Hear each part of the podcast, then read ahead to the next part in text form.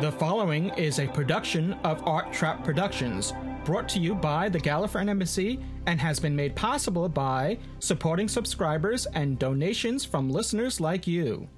This episode brought to you by Podshock supporting subscribers. Go to arttrap.com slash supporter to become a supporting subscriber. Support the show and get extra content and other bonuses. This episode brought to you by Audible. Get a free audiobook download at audibletrial.com slash podshock. Over 85,000 titles to choose from for your iPod or MP3 player. This episode also supported by the Podshock Podcast Companion app for the iPhone, iPad, and iPod Touch, now in the iTunes App Store.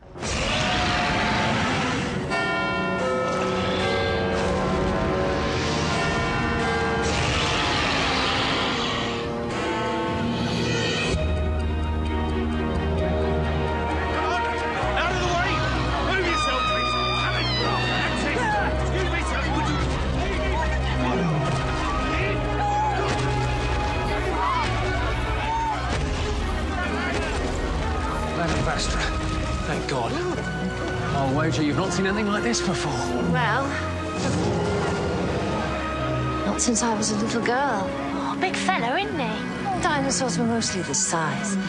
I do believe it's a she. No, they weren't. I've seen fossils.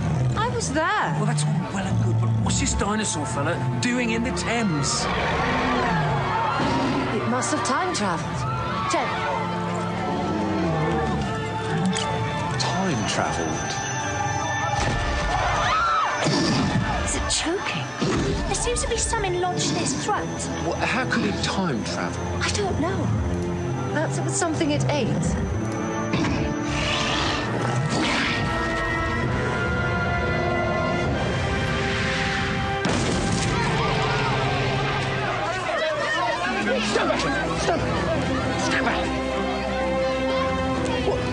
It's just laid an egg. It dropped a blue box marked police out of its mouth. Your grasp of biology troubles me. It's the TARDIS. It would seem so. Hello? Exit the box and surrender to the glory of the Sontaran Empire. Shush. Doctor? I was being chased by a giant dinosaur, but I think I managed to get the slip. Live from inside the throat of an oversized T Rex, it's Doctor Who, Podshock.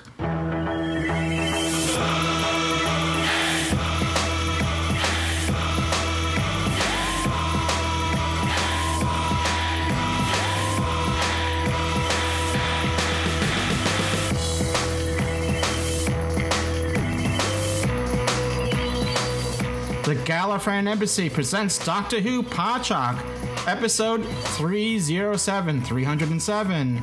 This is Louis Trapani, and joining me on this live episode of Doctor Who Podshock is Mr. Dave A.C. Cooper. It's alive! Alive! yeah, I just about alive here, Louis. Yeah. Um, I'm And, glad uh, one of us is frog in my alive. as well, but yeah, I thought I had a frog in my throat as well, but it turned out not to be anything. Well, I'm glad to hear that. It's good to have you back. You're fresh off the heels of um, doing uh, another previous live show. Cultum Collective was on uh, is finishing up actually right now. You even you, you ducked out there a little early to join us, so I do appreciate that. And uh, uh, hopefully, um, uh, if um, if if he pleases, Ian will be joining us um, possibly after that. But I, I know it's a long stretch to do uh, two shows in a row. Just when you've got a young family, so maybe not, but I, believe they just wrapped up now. Oh, okay. All right. Well, no, it's understandable. So, um, as you can tell, we're gathered here for another live show. It's been a while since we did. I was just we were just commenting before we started that uh, the last time we did a live review show was um, for the Christmas special. So it's been some time. It's now it's August. It's eight months later, and we're back doing live shows. And um, it's the we're reviewing Deep Breath, which is the first episode of the new series. It's also the first episode of you know the of the twelfth Doc, the first full episode, I should say. You know, since he did appear in in the um, previous story. Uh, you know, um, at the end, just momentarily. So, as um, is the case usually with regenerations. So, this is a uh, a regeneration story after the regen, regen you know, the first story post regeneration, um, and um, that's what we're going to be reviewing today. And you know, as always, um, you know, when we do these reviews, um, there, if you haven't seen it yet, and I realize some people haven't, and uh, so you need to be aware that we'll have, you know, we're going to be discussing the story, so there'll be Spoilers. Spoilers. Spoilers. Oh, Spoilers. there we go. Spoilers. Spoilers. Spoiler. Spoilers. Spoilers. Spoilers. All right. Okay. I said I was a little rusty doing the live show. So, yeah. So, spoilers ahead. So, be aware of. So, if you haven't seen Deep, not Deep Throat, but Deep Deep Breath, um, I hope I. well, you know why? Because we're coming live from the throat. We're coming live from the throat of a T Rex, so that's why I'm. I know I got throat on the mind now. So, uh, yeah. Okay. Yeah, it's a T-rated show. This. It's T rated. Yes. Yeah. Uh, well, I guess before we any any major news, uh, well, I guess I, I don't know if we want to get, get into that. Has, has it been confirmed that Jenna um, Coleman is actually leaving? I know there's been very um, some various um, you know posts about it, but has there been a BBC announcement of such? Uh, well, there was by mistake. Um, they had uh, Peter Capaldi on the One Show on Friday, and uh, one of the presenters there, I can't remember her name, um, uh, it- she asked him, um, and, and how do you feel about uh, your companion leaving? I mean, uh, it, the rumour that your companion is leaving, obviously somebody had spoken into her earpiece rather sharply. And Peter Capaldi, to be fair, was very quick on his uh, feet, although he was sitting down at the time, said, um, I don't know anything about any companion leaving. I, I'm the doctor and I have my companion, and we're just about to launch on our new series of adventures. So basically, he was telling her, I mean, if he could have kicked her shin under the table, Yeah. he would have done. Yeah. You know. um, so, um, yeah. Uh, and, and I think she said uh, said something about leaving at uh, leaving at Christmas or something. And he said, "I don't know about any companion leaving now. Uh, if she's leaving, uh, she could leave at any time." In other words, he was trying to say that if if a companion Yeah. is leaving, you're saying it worse because you're not only saying that she's leaving, you're actually telling us which episode she would be leaving on if the rumours were true. So it was um, it was a bit of an, one of those awkward moments. I think I think the uh, presenter would have liked the couch to have swallowed it up. Uh, she would have gone and sit behind the couch anyway. Yeah, Ky- Kyle in chat has uh, said that you know she, that he has read that she's not confirming, or I guess, uh, or she's not that she's not confirming or confirming it. Whatever, uh, she's creating a Yeah, you know Uh, sort mean, of a mystery the reason about why it. I think the story, uh, the story's got a little bit of legs, is because we we know that they've just done this world tour. My oh boy, they must be exhausted. I can't believe they did that. I mean, on one of the first ones, uh, Jenna Coleman was saying, you know, you know, three days ago we were still filming the last scenes uh, of the series, and then on this, I mean, travelling in aeroplanes all around the world, different time zones. I mean, they must have been cream crackered. Uh, so um, it was really a, a lot for them to do, and and and so one presumes that the next thing that they would film would be the Christmas special, and one would assume that if something major was to happen to uh, a, a character or an actor who portrays a character, they'd have to let the person who's writing that script know. So that leaves uh, gives credence to the story, I suppose. Yeah. but It's- it, it is annoying. I mean, it's really like you know the Christopher Eccleston Yeah, one. that- that's that what I thought. Yeah, it one, echoes- one week. One week. Yeah, it Yeah. echoes that. I, I think that's why they probably you know didn't want it to come out until um, until later. But uh, even if it does, it's not not that surprising. Two years is is a, a good time for a run for a companion, and um, you know so. you know, I, I, I think it's not unexpected. Well, slightly longer than that because she she made a surprise appearance, That's- didn't she, yes, in an that- earlier episode? that's true. Than we thought she was going to. Yeah, she was. Uh, that's true.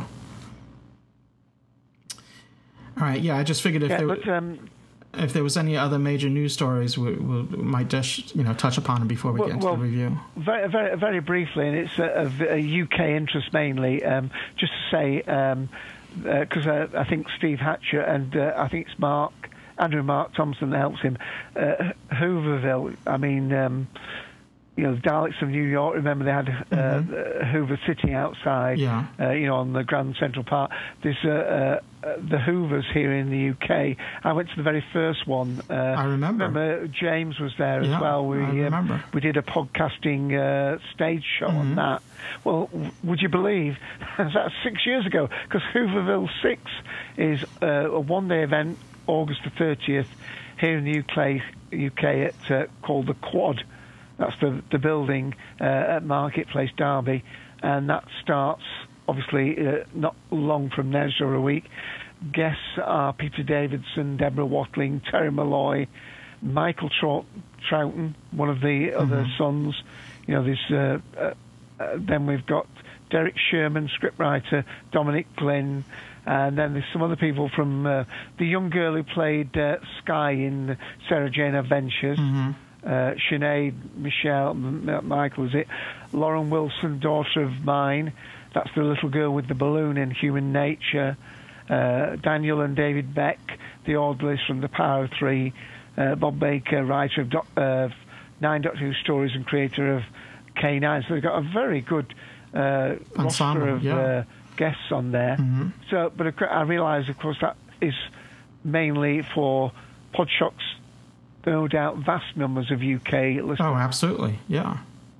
And if you go, you know, we always appreciate feedback. So if you go and you'd like to tell us how, how it was, you know, feel free to send us uh, feedback. You can go to uh, podshock.net and click on the feedback tab there to uh, send us your feedback. And also, you could uh, use the Podshock, the Podshock public call box, which is 206 337 4699. Now, uh, this is especially true if you are living in the UK. Just realize that's a US phone number, so um, you know any local charges may apply if, if that pertains to you. Though you know in today's day and age, it's easy to um, you know with Google phone with Google voicemail or whatever it's called, you can you can make calls, and uh, even with Skype, you can make calls. Um, um, though I think Skype and charges. from the UK. I think you put a pl- Yeah. I think you put a plus one in front of that number. Well, anyway, uh, just so you're aware of that, or you could just record a voice. Like if you have a smartphone or a computer, you can re- record an audio um, message and, and send it to us. You know, keep it just to a few minutes and uh, send it to email it to feedback at podshock.net. And the same thing goes with um with when when we're doing these reviews. You can um also you know if you're not here for live for the live review, you can uh, join us. Uh, you can uh, send us your feedback. uh, You know uh, that way as well as far as uh, your comments on on these reviews. But if you are listening live right now. you- Um, as this show is going out live right now, you can call seven two four four four four seven four four. I I hope I didn't put an extra four Yeah. in there. Got all right. Okay, and our call ID. Four seven four four four. Yeah, there's just it's it's a lot of fours. So sometimes I, I when I say that out loud, I'm like, did I, did I say three fours or four fours? All right, so yeah, seven two four four four four seven four four four, and the call ID is two three three five eight, and that will connect you to the show. And then once you're connected, you could do a star or um, the, the asterisk sign on the keypad on your phone, eight to put yourself in the queue uh, that you want to, um, you know, join in. All right. Well, I gave out our spoiler warning. Uh, I think what we'll do is we'll jump into our review, and before we do that, we'll we'll start with a clip, and then um, then we'll talk about. We'll take a deep breath, and we'll talk about this new episode. Now, why destroy the victims so completely? It's difficult, it draws attention. What advantage is to be gained? Well, tell us then. Concealment, perhaps. Concealment. It's a fanciful theory, but it fits the facts. By destroying the body so completely, you conceal what is missing from it. Missing from the body? Madam Vastra! Clara! Excellent. Pop your clothes on that chair there. Look. Advertisements, yes. So many. It's a distressing modern trend. No! Look! Look.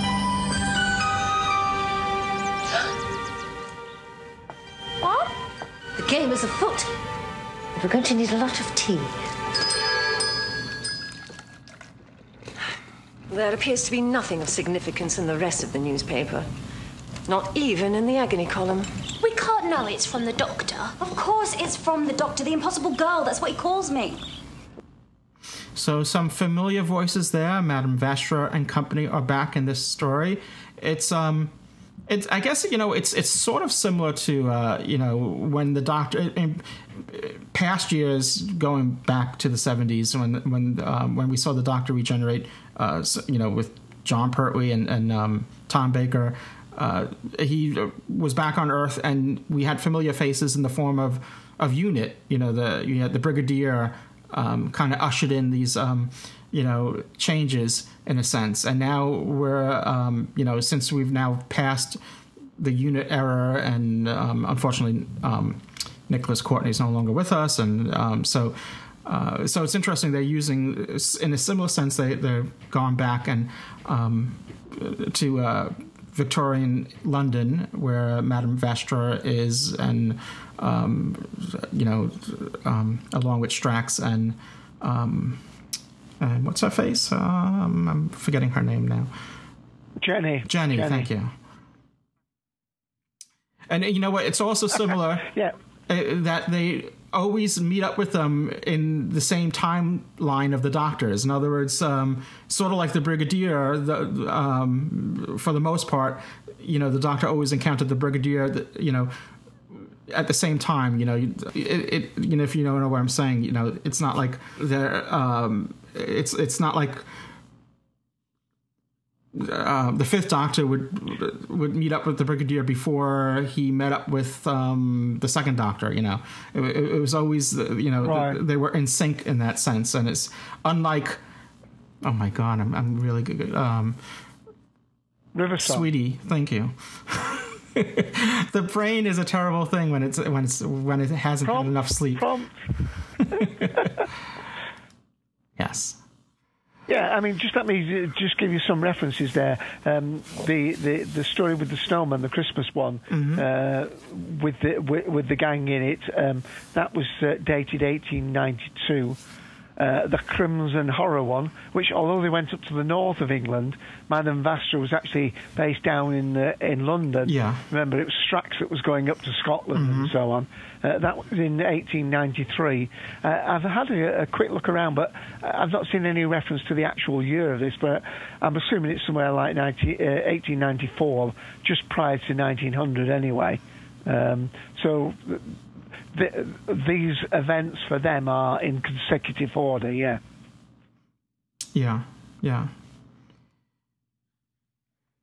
So yeah, um, so it's, it's interesting. This is what, I, as I said, this is a uh, post regeneration story. So obviously, it always starts with um, with the Doctor being in a um, in a somewhat a regeneration crisis. You know, where he's sort of not exactly himself, and he's sort of you know trying to figure out who he is now, and um, you know looking for his shoes or whatever. And it's um, so we see a little of that here, which is you know kind of fitting really because you have a new actor playing the role, and the the actor is finding you know his way into the part, into the role as well. So it, it's it seems to uh, make sense that the you know the character is doing the same thing, and um, you know, and and I, you know, even though you know I I do enjoy Peter Capaldi, and um, you know I, did enjoy him in this episode. I I think with as with every first episode of a new Doctor, I think you really got to give the new Doctor.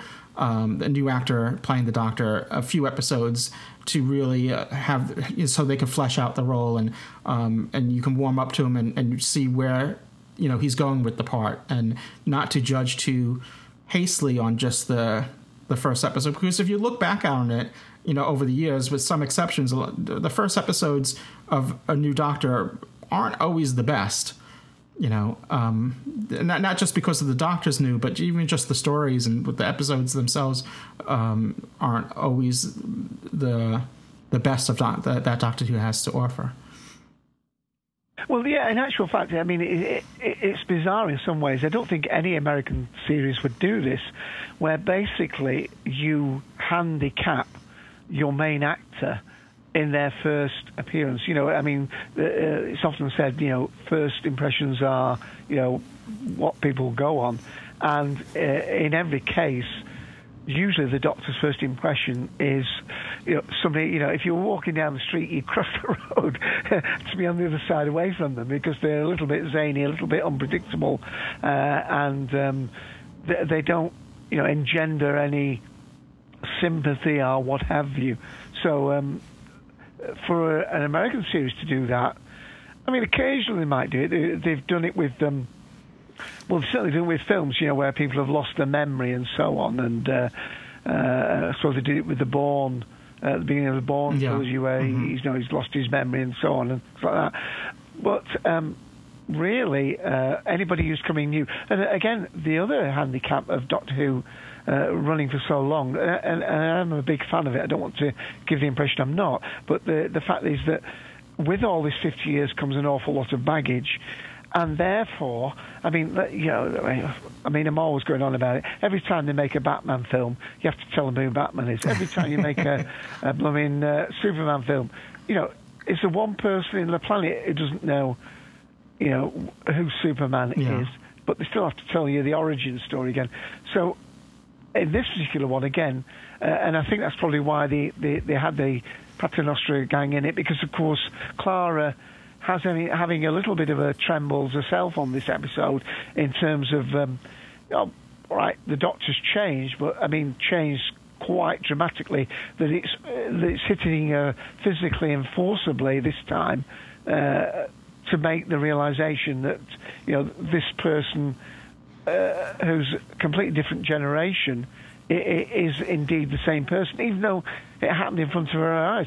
But of course, as we know uh, from the uh, the last episode, it was instantaneously. It was none of this, you know, f- flame Yeah. coming out of the head and the arms, did it? It, Yeah, it was- it happened virtually uh, instantaneously. So uh, she might be just thinking she had a bad dream or a bad cup of coffee, and uh, you know she'll wake up and it'll be all right.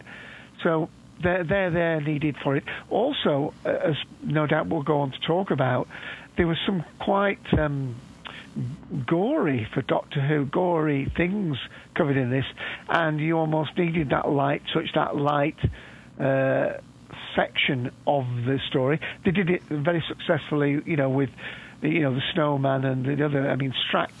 Yeah, to to balance I it mean, out. some people really do love Strax, and and, and I do I do think the character is highly successful, and and it deserves to be brought back. Um, but it, but it has definitely become the comedy relief of it.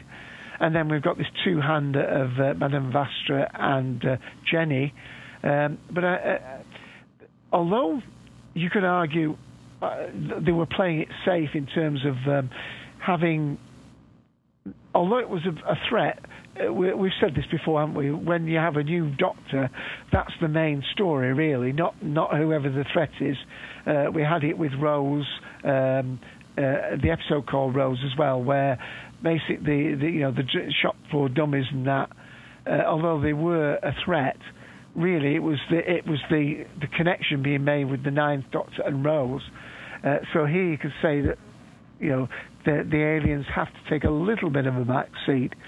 But on the other hand, that's, you know, Steven Moffat does push things around.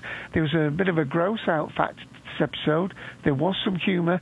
And um, I, what do you think, Liz? I think, uh, and a couple of other people I've talked to think it, that this script was str- stretched somewhat. Uh, I mean, whether they knew it was going to actually be shown in theatres, first of all, but it was 76 minutes, I think.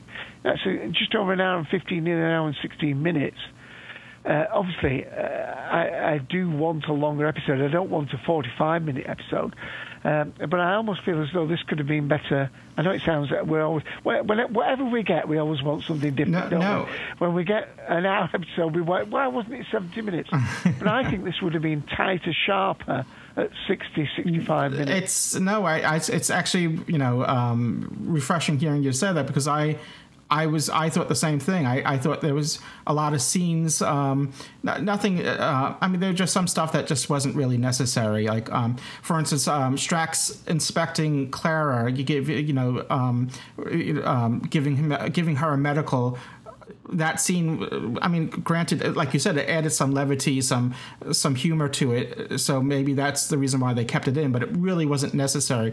Perhaps it lent some foreshadowing to what was to come with the organ harvesting that was that we'll, we'll see later but it it um it really wasn't that necessary for the story and it, i just felt that lot, that it was longer than it needed to be for for for this story. I mean if it was a different story perhaps it, it could have you know worked its way into that time frame but it just i just thought there was some stuff here that could have been trimmed and make it tighter Yeah, indeed. Uh, I mean, uh, I got off on the wrong foot with this uh, a little bit because, um, uh, I mean, it was nice to have the dinosaur. I mean, we knew, we knew, you know, Steven Moffat says as soon as the, you know, the audience gets comfortable, you give them a bit of a shake-up. Uh, and uh, you can allude to that quite easily with this topic because with this particular story because we have a, quite a few references to the girl in the fireplace. We have a clockwork, although it's not immediately apparent. Mhm. It's the same Yeah. uh, creature, same robot, but we're, we're we're talking about the clockwork robots here. They've they've obviously crash landed on Earth, uh, you know, uh, a very very long time ago, and they've undertaken lots of repairs and so on. Yeah. Uh, and in their very nature, they use a combination of you know um, uh, biology and um, mechanic and hardware, as it Yeah. were. Um, but um, I mean, why did they have to have the dinosaur so big? The only thing I can think yeah. of is that uh, Steven Moffat's thinking that kids nowadays go see all these uh, Godzilla movies and so on, Yeah. and uh, you know, a- a 40 foot dinosaur, 60, 70, 80 foot long, not going to do it anymore. It's going to be a 200 foot tall dinosaur, a 150 foot dinosaur, uh, with a 300 foot length of tail.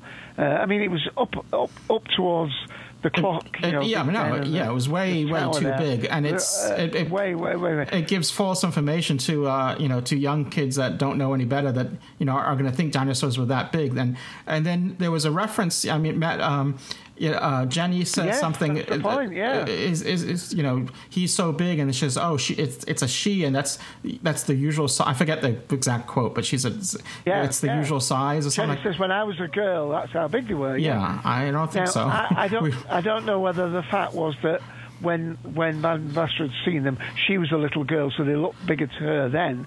But um, uh, I mean, my thought was the fact that because obviously what's happened is that at the end of the last story, Peter Capaldi, you know, turns to Clara, "Do you know how to fly this thing?" He doesn't know how to control the TARDIS. So at some point when they've they've appeared on Earth, they've travelled to Earth, but arrived in the wrong century, you know, 60, 60 odd million years ago. Uh, and presumably some of the TARDIS defences are down. Uh, meanwhile, they've got swallowed as a tasty tidbit by this dinosaur. So I'm thinking like um, like um, the tit- spaceship Titanic that crashed into the TARDIS. Um, you know, th- it sunk its teeth in because the protection's not fully in force, and maybe some of the TARDIS's inside outside has leaked, and it's grown. That's the only explanation, but that still doesn't explain why Madame Vastra said no, no, no, it's the correct size. Yeah, Um, yeah. It's uh, like I said, like you said. It's I think it goes to you know competing with Godzilla and all these other box. You know, especially if, since this is going to the into the theaters for a day. Maybe that you know they want to make it big. You know, because of that. You know, you had you have Transformers. You have all, whatever. I, I, don't. I am sorry. I- I don't watch. I haven't seen that movie, but. um you know, you have these, you know, big things Yeah. going on in the theater, and I guess that's what they're going after. But I, I was a little disappointed with with that, you know. But otherwise, it was done. I mean, other than the size, it was done very well, um, you know. But Yeah. I, I, I just before I had mentioned, I, I, I just wanted to make a mention again. Um, we do have a live chat going on So if you want on TalkShoe, if you want to join in on the on the chat, Kyle in chat also made a because I made a parallel before with Madame Vastra and the Brigadier, and um, and he made a good point that she made a comment saying, "Here we go again," and that- that's uh, basically saying you know it's the same line that the Brig did. Um, you know, during um, previous regenerations, you know, with um, with the Doctor. Yeah, I mean Steven Moffat is is playing a, a, a slightly cagey game here because um, he must have read. Perhaps he doesn't read what fans write anymore. Perhaps he gets too disgruntled. but um, he must know that some people feel as though he's done some brilliant, brilliant work, and I has. I mean, I'm, I'm although I'm not keen on the fairy tale aspect. Yeah, no, the no myself. Yeah. I do think he has a great imagination, and I love the way he deals with time. Uh, and I suppose that's probably why Steven was so impressed with this fan-made um, intro because Yes, um, you know um, the Doctor travels more through time than he does through space. Um, I mean, you could argue that the the wheels of a clock are a little bit too literal. Uh, I think uh, Ian's wife Megan uh, mentioned she thought it was a bit it was a too literal translation of the Doctor travelling. Reminded me a little bit of that uh, film Hugo that came out um, Mhm, with, yes, with all yeah, the clockwork film, mechanisms. yeah. But of course, with this episode, I suppose it gelled when he's when Peter Moffat saw it. It gelled with the fact that we're going to have Clockwork Men in the first episode. It, it, it, it deals to the fob watch. Um, and so on. So it gives a very striking, striking, get it? Striking, Striking, yes. Uh-huh. chiming. Um, it, it works. It works really well in that sense. But then the references are coming thick and fast. Uh, one of the first scenes where the Doctor starts to, um, and uh, I mean, oh, uh, just for that, there's quite a long scene with. Um, it's a bit esoteric for young people, isn't it? Where um, uh, Madame Vastra sends for a veil, and Jenny says, "Well, you don't wear it when we're with friends." And and then she has this long conversation with Clara, uh, and, and they're talking about the unveiling and seeing the true Doctor and things. Now, I think some kids would have virtually gone to sleep in that part. Yeah, Um, this- and this is, of course, Go ahead. the I'm sorry. problem of catering to such, uh, sorry, uh, catering to such a wide age range, isn't it? You've got to keep the kids interested, so you bang a dinosaur in the big beginning, and then we have this um, tete-a-tete where she's trying to say, she's almost saying to Clara, who's very indignant about it, that she's a bit shallow, really, you know. Um, uh, Yeah, I see. I just thought this was a little unprecedented. I, I just didn't think that she was making. I didn't think Clara was making. Well, first of all, didn't doesn't Clara already know he regenerates? I mean, hasn't he?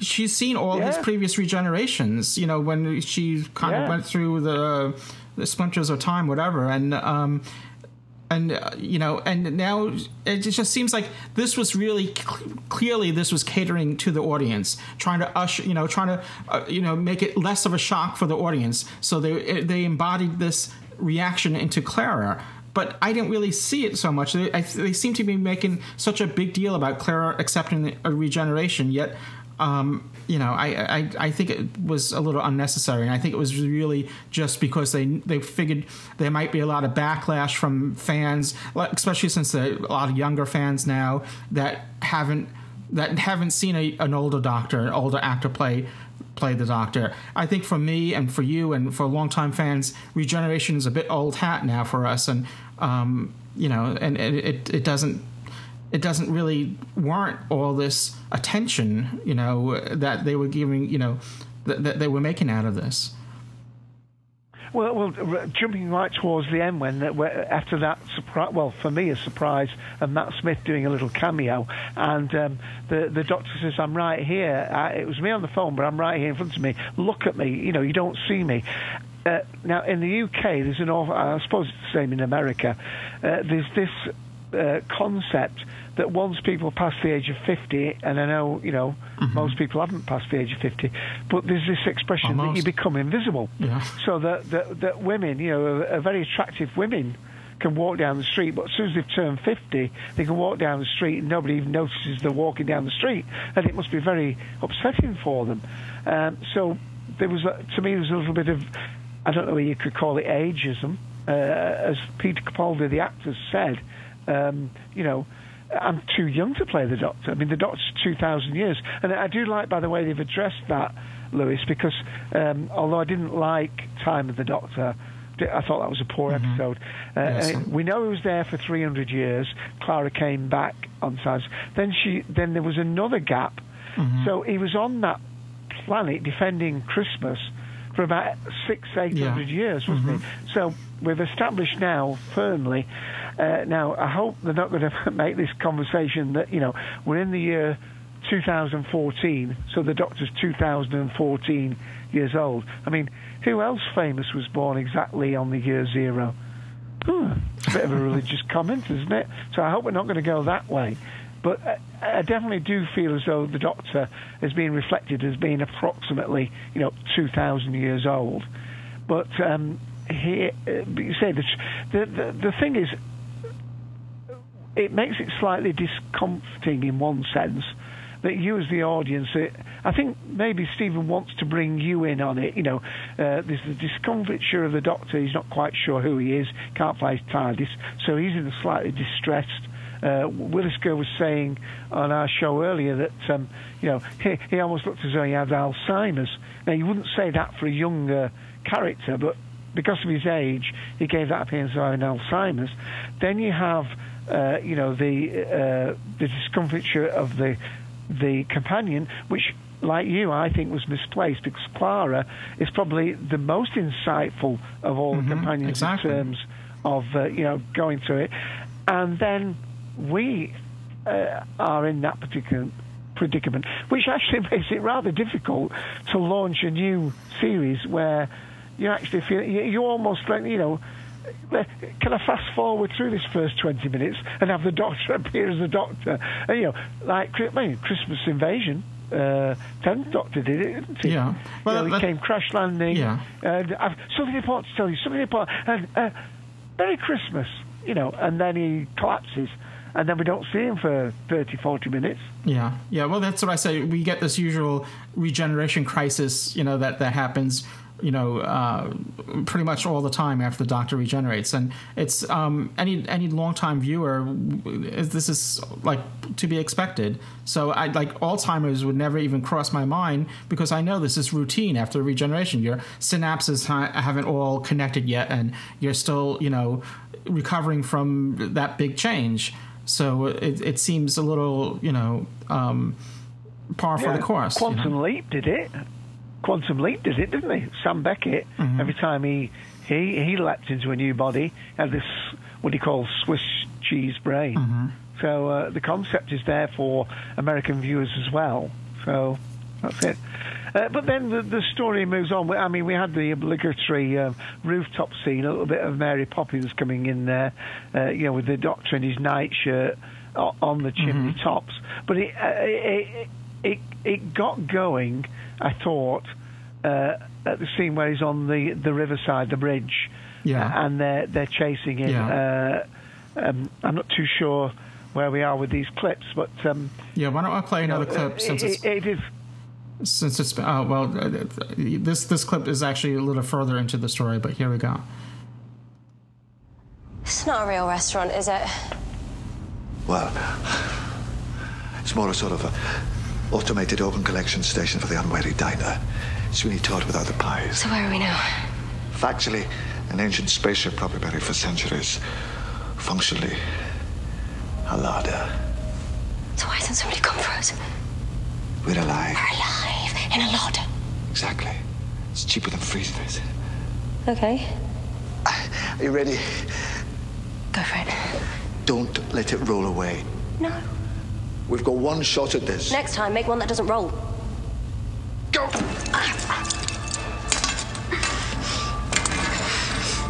got it? Just about reach. It's times like this I miss Amy. Who? Nothing. Ready? Don't miss.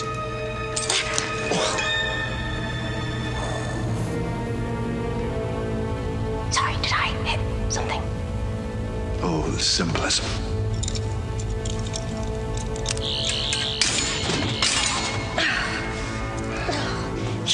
Voice activated.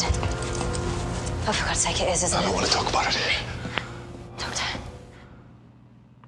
Well, um, we were just discussing the scene leading before this, uh, leading to the bridge where Yeah. he, he jumps. and uh, it, it was that that was the first um, footage that came into the internet of them shooting it. You know, with uh, Peter uh, Capaldi on a well, he was actually not really on a real horse. There was on on the back of a truck, and um, they were shooting that and all that. So it was. Um, there was some talk about whether that was going to be the first episode or or some you know maybe the second or whatever but um, it, you know it turned out to be in this this episode as well i mean it turned out to be the first episode that was that that was a bit strange of uh, uh, music. There was the reference, obviously, to the girl in the fireplace with this uh, Madame Pompadour and so on and things like that. And of course, that's the famous scene where uh, David Tennant's on the white horse and Oh, yeah. the Mhm. the mirror, isn't it? Uh, so to have a comparison of this doctor riding a horse, and of course we had um, uh, in uh, the last special as well, we had uh, uh, not so the day of the Doctor, we had uh, the tenth Doctor riding out of the TARDIS with Queen Elizabeth I on the back of a horse, uh, which turned out to be uh, a Zygon at the end of the day. But uh, spoilers for that. Uh, um, I don't know Right, uh, guest three said he didn't see that parallel. Uh, what I'm trying to say, Yeah, uh, nor- guest nor three, did I. and is the, that uh, it has been levelled against Steven Moffat that maybe, just maybe, he's had brilliant. i- Well, he has had brilliant ideas, but just maybe he started to re rehash those same ideas. So you could argue it's a homage to Girl in the Fireplace, or he's you know he's revisiting an old enemy. You could argue yeah. also that you know. Uh, yeah, uh, I've I've got five enemies. I've got five fingers. Eeny, meeny, miny, mo. I'll go back to that one. So, the, it, it, was it, in some ways it was very brave for him to use that. However, I must admit, if you're doing Victorian age grades, a clockwork android, com- clockwork robot works beautifully well in that age period. It, just gives it that steampunk look, I suppose. hmm Yeah. And and just to be clear, these aren't the exact same robots as the uh, uh, Clockwork People. These are from a sister ship that was, um, you know, uh, the, a sister ship of the Madame Pop- Pompadour. Yeah, uh, Mary Antoinette, I think it was called. Yeah. Okay. Thanks. So- Okay, so I mean, there, there's an awful lot in there. There were there were a couple of quiet points. I love the um, there's a there's a scene where uh, you know we, we we talked well. Lot, there was there was some risky moments in it as well. I mean, there was the Madame Vastra looked as though she was getting Jenny to pose, as Ian thought rather fetchingly.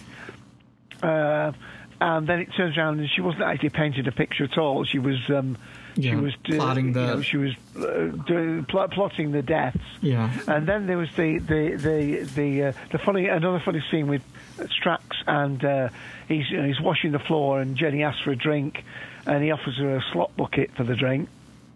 But then he does this test. Now I don't know whether you were aware, Louis, but um, the device that he scans her with that medical device, uh, the hat pin device that Madame Vastra closes the um, the stage co- uh, stage door with, and right at the beginning, the one where Jenny has on her arm and she's pointing it towards the mo- uh, the thing. They were all Blue Peter winners. Those gadgets were all designed by children. Oh, okay. No, I didn't know that. So they, Blue Peter usually has know, these contests. Association, yeah. Yeah, they, they usually Yeah. have these uh, contests for youth to design things and that appear uh, eventually appear on the show. They uh, a couple years back it was um, was a TARDIS console which turned out to be um, a, a makeshift TARDIS that was used in um, was the Doctor's wife, wasn't it? Yeah, we thought it was the one in the lodger, the one upstairs Yeah. in the lodger, but it wasn't that one. You're quite right. It was the one, the ju- the junk, the scrap yard Yeah. one from, uh, yeah, the doctor's wife.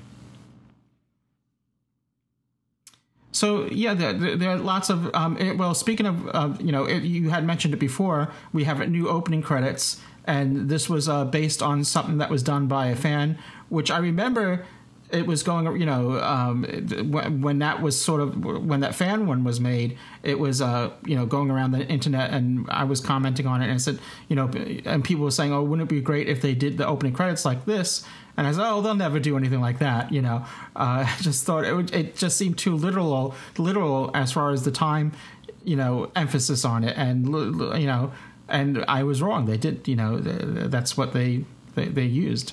You know, I mean, it's not the exact, you know, uh, they, it's a different version, but um, it's um, you know, I, I thought, you know, it, it's a, it's a welcomed new opening. You know, every time, you know, we we we saw it with Matt Smith, and um, you know, it's it's good to see the. Um, you get, we get tired of the same thing all the time, so.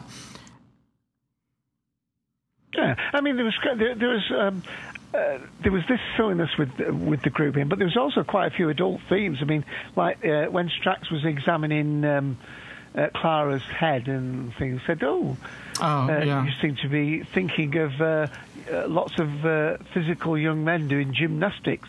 Well, I, think they do. I think it's. I think it's gymna- or I think it's a sport. gymnastics. uh, and then, then we had, um, uh, and I think Jim and Kathleen uh, on, in the room there uh, are quipping with me about the fact that uh, about four times during the course they, they, they kept mentioning that they were married, although of course they kept saying this pretense they had to keep up of, you know, um, lady and her companion, as it were. Uh, now we also had, you know, we, we've had it before, haven't we, where the doctors kissed, but the reason for kissing was actually uh, there was a there was another reason for the kiss. It wasn't actually a physical kiss.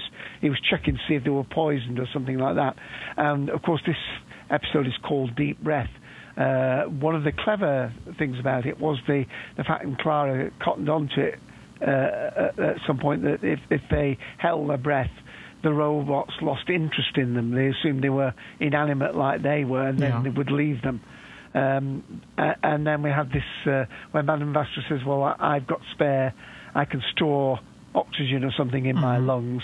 Uh, and they, they now whether you could argue uh, was that them trying to to to put a kiss into the show, which they feel got around certain uh, proclivities, or whether it was it was completely just. I mean, I think it worked but you you always feel as though I mean the, like the the scene with the audio you just played where where Clara's trying to get the, um, the sonic The- screwdriver yeah. to the uh, to the doctor you know it lands rather forcibly in his lap and there's one a few two other little scenes like that and there's a there's um um Willis Girl was uh, I think it was, it was no it wasn't Willis Girl it was um uh, somebody else that was saying that um they thought, uh, although they liked this actor, they were thought because he was in the thick of it, uh, he was going to break into swear words at any moment. And um, of course, um, Peter Capaldi um, famously at Kathy it was, and uh, but there was quite a few swear words in this, mild swear words, but there were a few. So I, I don't know whether the pro, the episode suffered somewhat from you know having to to cover from very silly things with uh, you know with from Strax, you know uh, sleep, sleep. Are you sleepy? No, you must be dopey. You know, he was one of the seven dwarfs or something. Uh, to uh, some of the adult references, uh, Well, I- and, I and think- a little bit too much gore. I think. I, I think what you said before. I think it's probably balancing. You know, they're giving some lighthearted, some levity to uh, balance out the um, some of the darker aspects of the story. So I mean that, that's uh, and you know as Um, you know as far as um, the doctor and, and Clara you know and, and uh, with the sonic screwdriver I think they were just you know creating a rapport among I mean this is like this is the first time that Clara has really sat down with the doctor after he's regenerated. And the first time they're having like a you know a, a conversation really um, so to speak. So. Yeah, I mean, I like the idea where they've both gone to this restaurant to meet, each thinking that the other had, had actually written the advert. And of course, um, right at the end, there's a bit of a left turn in this story, and uh, and and they're at the table, and of course. Uh, Clara's asking, "What do you think somebody would put that in?" And he says like uh, a megalomaniac, this, that, and the other, self-obsessed she thinks, thank you for s- describing yourself as that. But he's not describing himself, he's describing her because he thinks she's Yeah. the one that put the advert in. And then while they're having this argument and bickering, then we have this very rather strange uh, uh, thing taking place around them with the, with the robots seemingly eating their meals. Um, so that was a little bit um, re- reference to me. Um, the episode where they're in the hotel with the with the um, the puppets, you know, the um, Oh yeah, I remember. you know, we had the uh, the Minotaur wandering around. Uh, also, a couple of other things where it, it, it referenced that sort of creepiness um, a little bit. While the the, the wind up men in um, uh, the Beast Below, those sort of uh, wind up things, Yeah. and hmm sort of slightly creepiness. Um, so, yeah, I mean, there's an awful lot to recommend it, but I, I didn't feel as though this story held together cohesively. Uh, I thought there were good bits. Um, I think uh, Ian asked me my first thoughts over, and my thing was, liked it. Then I didn't like it so much. then I liked it. I didn't like it. Then I really liked. I really liked the the telephone scene. I don't know where some people did because, uh, like my brother-in-law, he said I didn't really want Matt Smith there because I was just getting to the point where, all right, Peter Capaldi's the new Doctor, and then they go and jump me out of it by showing, reminding me of uh, Matt Smith. I'd already forgotten about him. You know? Yeah, it was. so some people would say that, you know. Yeah, I, I felt it was nice but unnecessary. I, I think again, I think this was really done for the audience, trying to ease the acceptance of a new Doctor that's drastically different than the previous one. And I, to me, it just you know if- maybe like I said, maybe because regenerations are just old hat for me, and it's just not really. I mean, it was nice seeing him there, but I just didn't think it was necessary. I think th- they could have done that scene um, without that phone call, without you know um, and had done it differently. Though it is interesting because I remember on a, on our earlier Doctor Who Podshock when um, we were discussing that this um, the, when this scene was being shot, that it was on the in- the- it was being uh, you know you could find find it on the internet and Taras. Taras Natitian, um, one of our, you know, was co-hosting Yeah. with us, and he had warned people to be careful when watching, you know, when when going on the internet and, and seeing this stuff because there's spoilers in there. And I had just seen the pictures; I didn't read anything about it, so you know, I it wasn't spoiled for me about Matt. Uh, apparently, Taras must have read something where it had said that um, she was on the she was speaking to Matt Smith on the call or something like that. But I I didn't you know gather that just from the photos of her and and you know, Pe- uh, you know, Jenna Coleman and Peter Capaldi on the street there with the TARDIS. You couldn't, you would never know unless, um, you know, you were there and witnessed the dialogue. Yeah.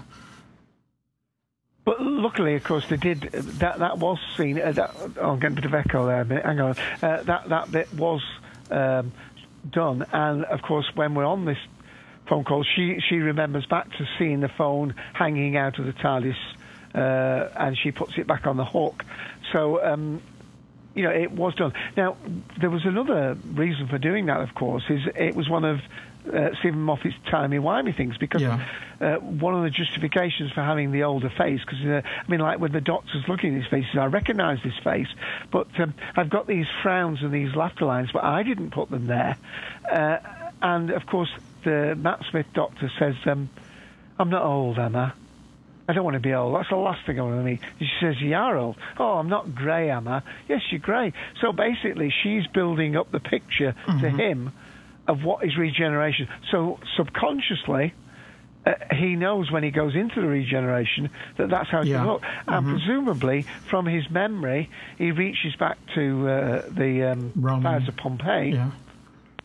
uh, because that was the character played by Yeah. Peter Capaldi, the um, you know the, the the leader of the household, the senator, or whatever he was. Yes. Um, and uh, that becomes the template that he uses. So it's a timey wimey thing. Matt knows to become old because he's old, and he knows via his companion that that's how he should look. Well, there was a scene in this story where, uh, you know, the Twelfth Doctor's looking in the mirror and wondering, you know, where he got this face. You know, he recognizes the face, but he does he can't really place it yet. So, um, I don't know if we if there's more to come on this in future episodes, but.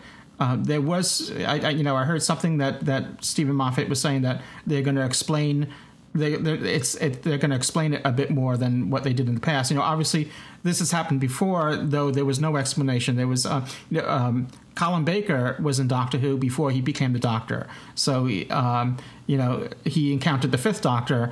Um, so maybe that that visual image of that face ingrained into the Fifth Doctor's um, memory, and when the regeneration came, it it recreated it. You know, and So maybe the same thing's happening. You know, they- they're going to explain it a little further, perhaps more. I don't know. We'll see.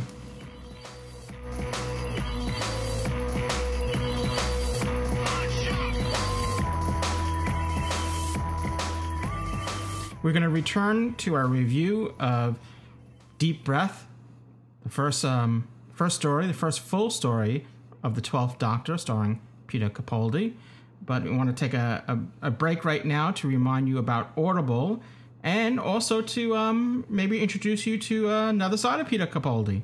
So, uh, as you know, Audible. Well, if you're a, if you're a long time listener, or if you even if you're a short time listener to Doctor Who Podshock, you'll know that Audible is the premier provider of digital audiobooks. Audible has over 150,000 titles to choose from in all different genres, including thrillers, business, romance, comedy, of course, science fiction, and a whole lot more. Audible titles will play on, on iPhones, Kindles, Androids, over 500 devices for listening anytime and anywhere, just like this podcast. And speaking of this podcast, for you, listeners of Doctor Who Podshock, Audible is offering a free audiobook download with a free 30 day trial, so you have a chance to check them out and check out their service. If you decide it's not for you, cancel anytime. You keep your free audiobook, it's yours to keep. To download your free audiobook, simply go to audibletrial.com slash podshock. Again, that's audibletrial, one word, audibletrial.com slash podshock for your free audiobook. And as always, we like to recommend a suggestion, if you will, for your free audiobook. You don't have to take this as your free audiobook. You could choose anything they have to offer. As always, we try to make a selection, perhaps, that might coincide or may have something to do with what we're doing in, in this episode of Doctor Who Podshock. And as you know, we're reviewing the first full story of Doctor Who with Peter Capaldi as the Doctor. And well, there's no there's no Doctor Who audios with Peter Capaldi as the Doctor as of yet. Emphasize as of yet. So, but there is other works. Uh, Peter Capaldi has uh, did the um, the narration for an audiobook that um, that we're going to recommend. Actually, it's two stories in one. It's um, by the same author, um, and it's read by Peter Capaldi.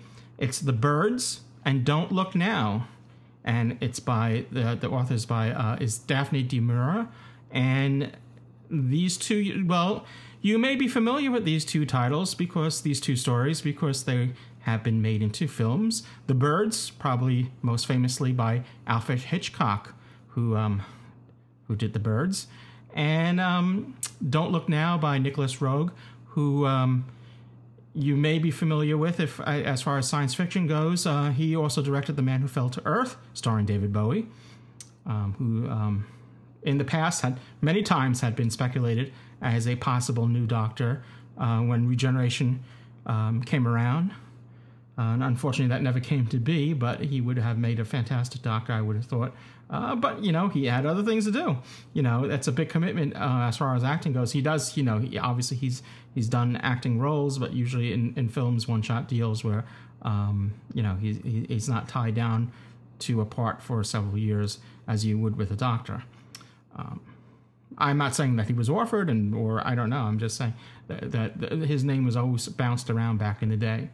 Uh, and, and, you know what? And sometimes still is today. So, as I said, the, this these two stories um, are available to you, and it's read by Peter Capaldi. And this is a little bit from The Birds uh, with Peter Capaldi reading it. Scarcely see what I was doing when they were overhead and I had the sun in my eyes. I have a notion the weather will change. It will be a hard winter. That's why the birds are restless. Nat, tramping home across the fields and down the lane to his cottage, saw the birds still flocking over the western hills in the last glow of the sun. The farmer was right, and it was that night the weather turned. Nat's bedroom faced east. He woke just after two and heard the wind in the chimney. Not the storm and bluster of a southwesterly gale bringing the rain, but east wind, cold and dry. It sounded hollow in the chimney, and a loose slate rattled on the roof. Even the air in the small bedroom had turned chill. draught came under the skirting of the door, blowing upon the bed. Nat drew the blanket round him, leant closer to the back of his sleeping wife, and stayed wakeful, watchful, aware of misgiving without cause. Then he heard the tapping on the window. He listened, and the tapping continued until, irritated by the sound, Nat got out of bed and went to the window. He opened it, and as he did so, something brushed his hand, jabbing at his knuckles, grazing the skin. Then he saw the flutter of the wings, and it was gone, over the roof behind the cottage. It was a bird. What kind of bird he could not tell. The wind must have driven it to shelter on the sill. He shut the window and went back to bed, but feeling his knuckles wet, put his mouth to the scratch. The bird had drawn blood. Frightened, he supposed, and bewildered, the bird, seeking shelter, had stabbed at him in the darkness. Once more, he settled himself to sleep. Presently, the tapping came again, this time more forceful, more insistent, and now his wife woke at the sound, and turning in the bed said to him, See at the window, Nat, it's rattling. I've already seen to it, he told her. There's some bird there trying to get in. Can't you hear the wind? It's blowing from the east, driving the birds to shelter. Send them away, she said. I can't sleep with that noise. He went to the window for the second time, and now, when he opened it, there was not one bird upon the sill, but half a dozen. They flew straight into his face, attacking him. He shouted, striking out at them with his arms, scattering them. Like the first one, they flew over the roof and disappeared. Quickly he let the window fall and latched it. Did you hear that? he said. They went for me, tried to peck my eyes. He stood by the window peering into the darkness and could see nothing. His wife, heavy with sleep, murmured from the bed. I'm not making it up, he said, angry at her suggestion. I tell you the birds were on the sill trying to get into the room. Suddenly, a frightened cry came from the room across the passage where the children slept. It's Jill, said his wife, roused at the sound, sitting up in bed. Go to her, see what's the matter. Nat lit the candle, but when he opened the bedroom door to cross the passage, the draught blew out the flame. There came a second cry of terror, this time from both children, and stumbling into their room, he felt the beating of wings about him in the darkness. The window was wide open. Through it came the birds, hitting first the ceiling and the walls, then swerving in mid-flight, turning to the children in their beds. It's all right, I'm here, shouted Nat, and the children flung themselves screaming upon him, while in the darkness the birds rose and dived and came for him again. What is it, Nat? What's happened? His wife called from the further bedroom, and swiftly he pushed the children through the door to the passage and shut it upon them, so that he was alone now, in their bedroom, with the birds.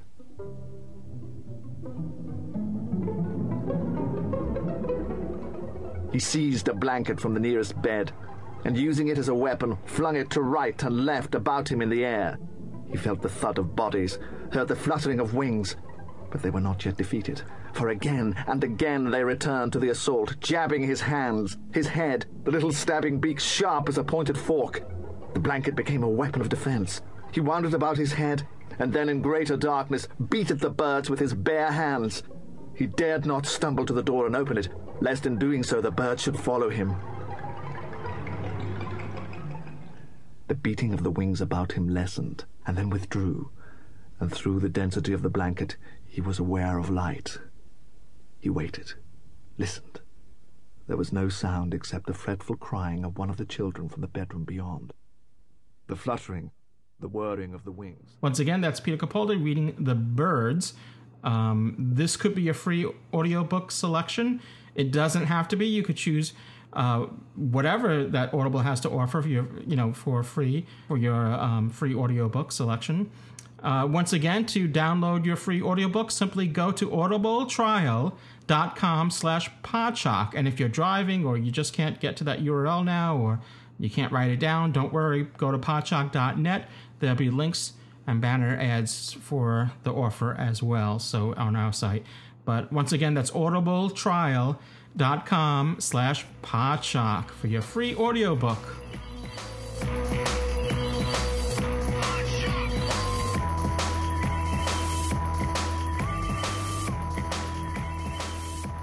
would you? Are, you ready to perhaps go to a clip and see Yes. if anybody wants to come on and Yeah, talk? let's let's play um, let's play the next clip and that you that and I want to thank you once again for preparing these clips. Dave does does an outstanding job with this.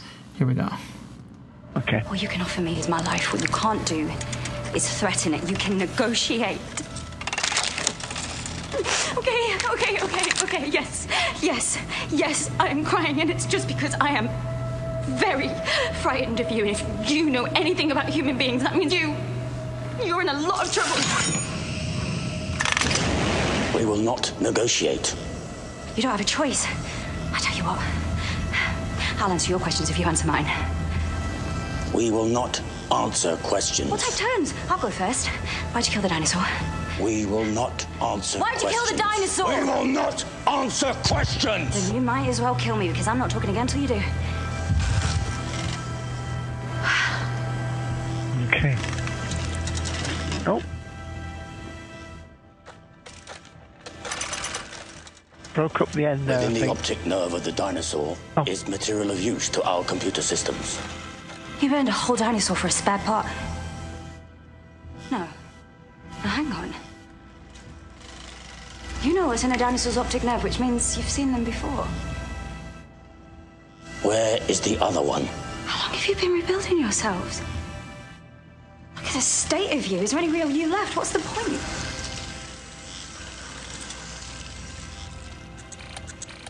We will reach the promised land.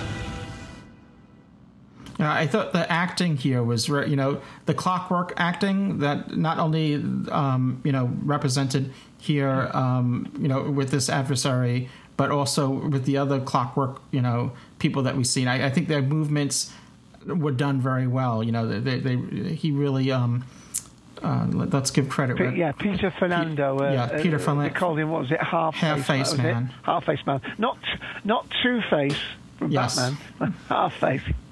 You know, and the effects, you know, the visual effects were outstanding as well. But I, you know, I, I just, you know, as far as his face goes, because you you know, um, no way was that, you know, a a, a a clunky mask that we've come accustomed to in, in you know decades ago with Doctor Who. This was um, you could see right through the, the the part that's missing, you know, and and the clockwork part of it. I mean, it was done very well, and his movements and gestures were very clockwork like. And I think he did a, a I think he did a great job without over because you could have gone over the top top of that easily, and he didn't. I, I think, um, yeah, I think he he did it very well um, without going over the top. Yeah, they've come on a lot since Sharad Jack, haven't they? And uh, that, but um, yeah, uh, I, I thought one poor one poor bit of uh, graphics was when, and it was a bit yicky again. This blooming skin balloon when they're in the sort of uh, uh, escape pod, as he called it, which looks amazing to me, like a container. Um, um, they, they did, the, the figures didn't seem to be working so well when that was. I mean, they may well have put dummies in at that point, but um, most of it was pretty good. Yeah. Should we um, open it up to um, any callers? We have Kyle in the queue. Yep. Thank you for waiting, Kyle. And there we go. Took, Hi. Good afternoon, everybody. How are you? thank you. Good afternoon, Kyle. Good, to have you back on the show. Yep. Thank th- thank you for waiting. No problem, no problem. Well, we covered most of what I had written down, but I do have a few things that I uh, had in addition. Uh, did anyone notice that the music was very reminiscent of Tom Baker? Um, in the actual credits, you mean, are uh, sort of a theme in a. Yes, at the very beginning in the opening credits, I got a real sense of the original uh, Tom Baker first, second, third season that he was on there. The music just just seemed to go back to that. Well, there's certainly a, a a connection there in terms of.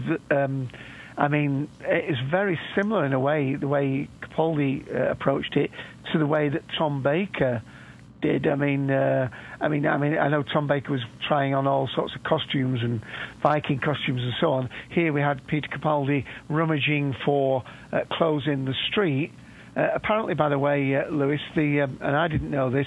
the, the the tramp in the street was played by um, uh, oh god, I've forgotten it now. Um, uh, Sarah Jane's husband, um, real life husband.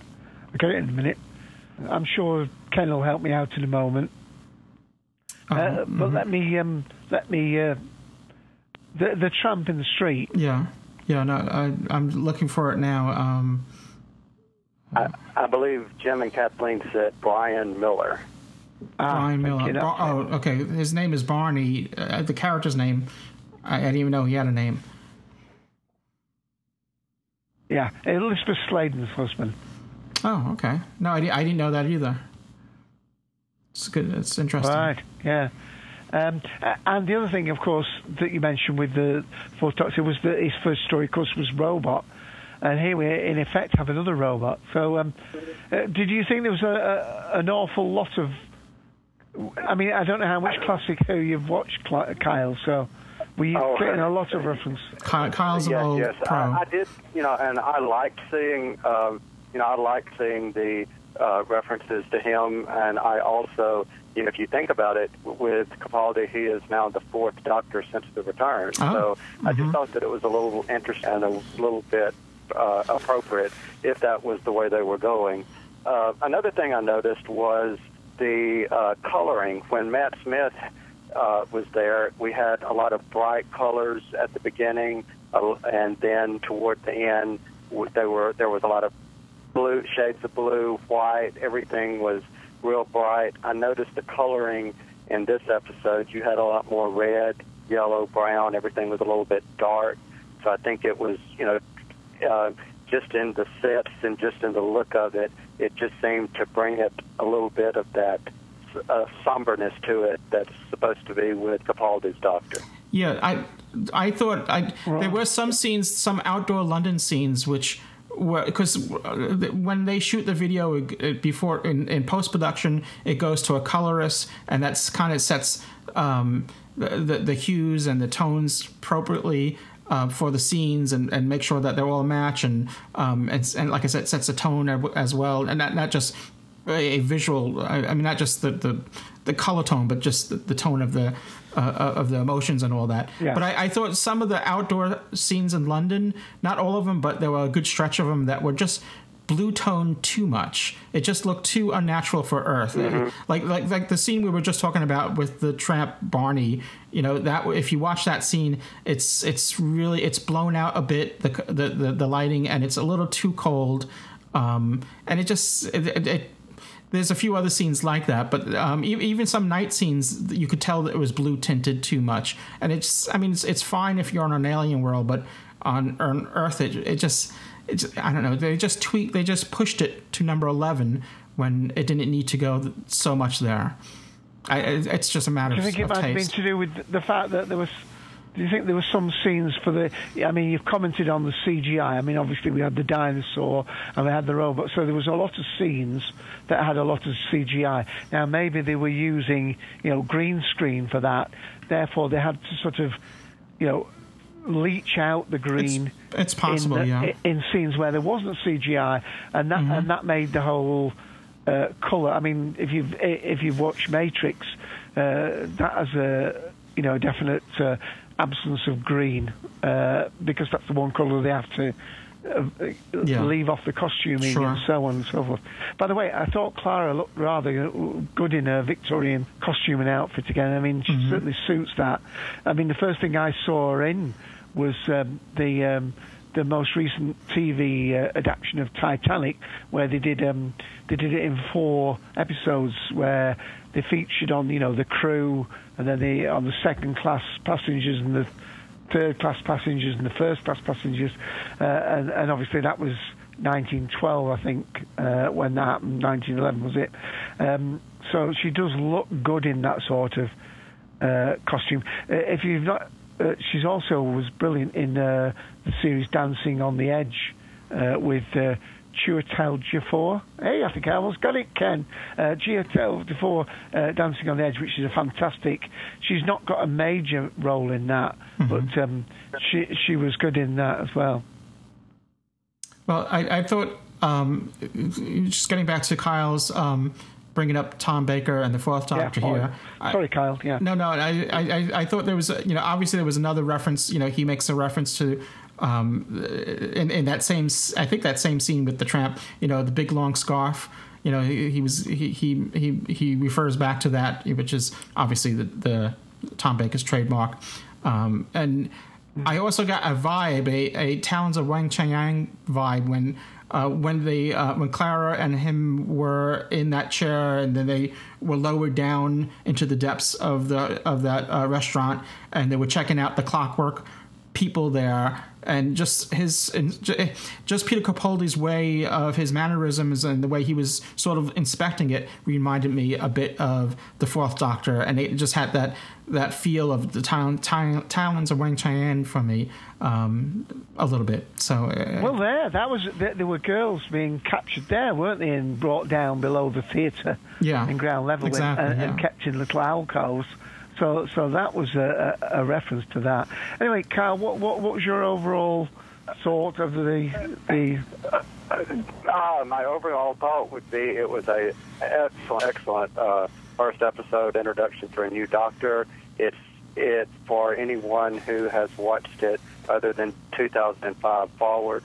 It felt like old school Doctor Who several, several times. So Mhm. I think it was a good bridge to um, you know what comes next after the 50th anniversary. So I, I think overall I would give it a good four out of five.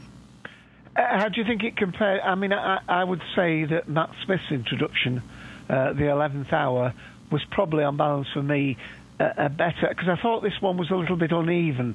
I thought there were some great moments, but maybe a little. I mean, could you compare it to Matt Smith's debut, the eleventh hour, or not? I would compare it better than Matt Smith's uh, first episode simply because when Matt came along, I was not happy to see Tennant go. And, uh, you know, Yeah. uh, uh, so coming off of that and not being uh, welcoming of a new doctor, I mean, don't get me wrong, Matt Smith, you know, his 11th doctor completely, completely won me over. So I, I, I would say, you know, coming off of really liking Matt Smith in the end, do uh, did I like? I think they did a very much that the job was done much better at introducing Capaldi than I think Eleventh Hour was. So if I had to ch- choose between the two, I would choose um, I, I would choose this episode over Eleventh Hour. Oh, right, good. Uh, can, I, can uh, sorry, Louis, keep it, do jump in, but uh, what one of the things I didn't particularly like was this sort of left field moment in right at the end, because one of the things that some people have been saying, are hinting to Steven Moffat, is you know, don't make the story arc Yes. too. You know, overbearing and that. Uh, I, I'm not even sure we needed that twist at the end. No, we didn't. Missy I- I- I- I felt the same way. something- I mean, it's Yeah, Uh, me too.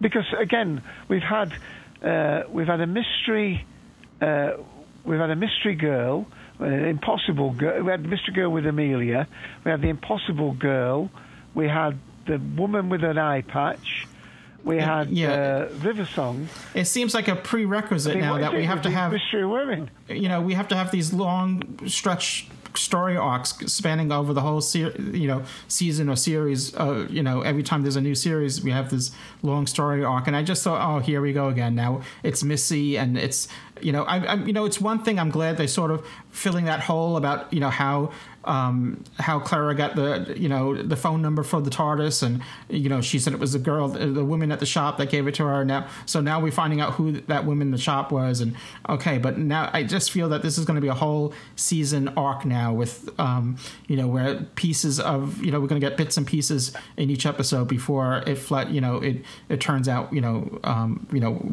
what's going on with her and what this is all about. And and one last comment you guys had mentioned earlier, uh, Dave. I believe that you were the one that mentioned this of of regurgitating old um, stories that have been used before. One common denominator between all of the characters that you we just mentioned here, Amy, the Madam, uh, whatever her name was, River, uh, and Clara, and now Missy is who is she? And you know, here we go again. Who is Yeah. she? And, and Mike in chat asked if um if did they say that it was a woman in the shop? I, I thought they did. That I thought they did. That Clara said it was a, woman a woman in the shop. I don't think they quite did, but they highly insinuated that that's who it was. Oh yeah, yeah. Well, that, yeah, they said think, think somebody had been sorting things out in the background, Mhm. so there's somebody manipulating them. Yeah, yeah. No, that, that Missy didn't but say I thought that. the but chemistry. yeah, I'm gonna go ahead. I'm No, sorry, I didn't mean to. The doctor and the uh, no, no. The, the, sorry, there's a slight uh, delay. A bit of a timey wimey thing on the call, I think. Um, uh, I think they t- talked about that. I mean, I love the actual scene in the restaurant with uh, with Clara and Claudia. I, I think there's definite chemistry between those. I wasn't sure there would be, uh, Kyle, but I thought there, w- there definitely was a chemistry, and, and assuming that that the uh, you know he'll be unfettered now. I mean, one one of the things. I mean, I love that scene with the phone call, and I think it explained why the doctor looks like he does because uh, Clara tells Matt, the Matt Smith doctor how he's going to look.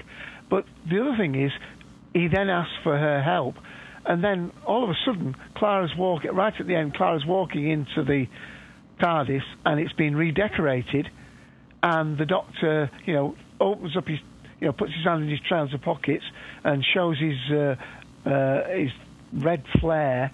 You know, his inner lining like the third Doctor, and you think, well, hang on a minute.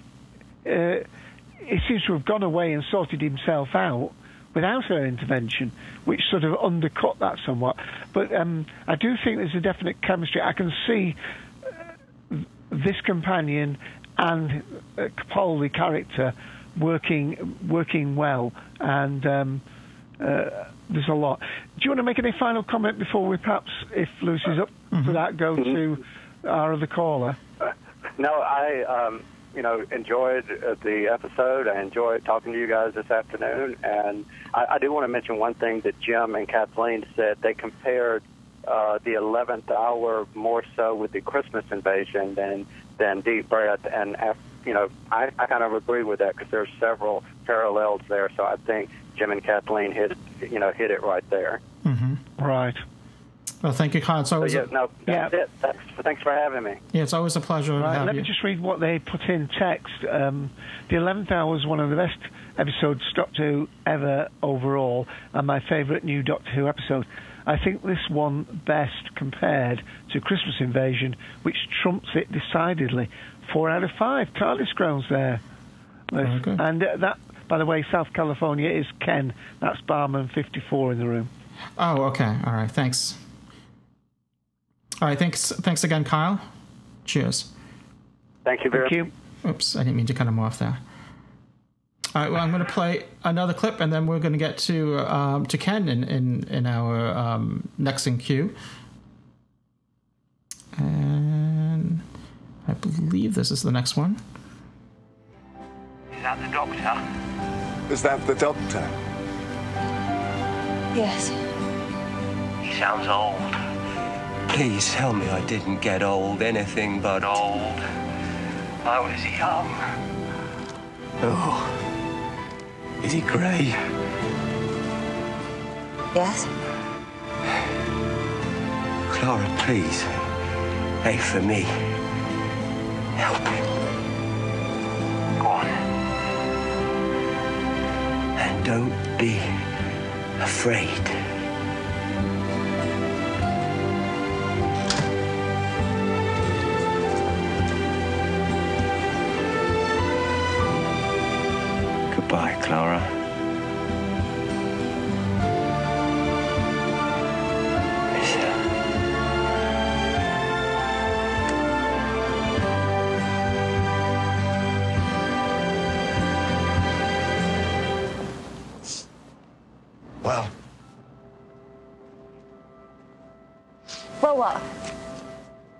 Asked you a question. Will you help me? You shouldn't have been listening. I wasn't. I didn't need to. That was me talking.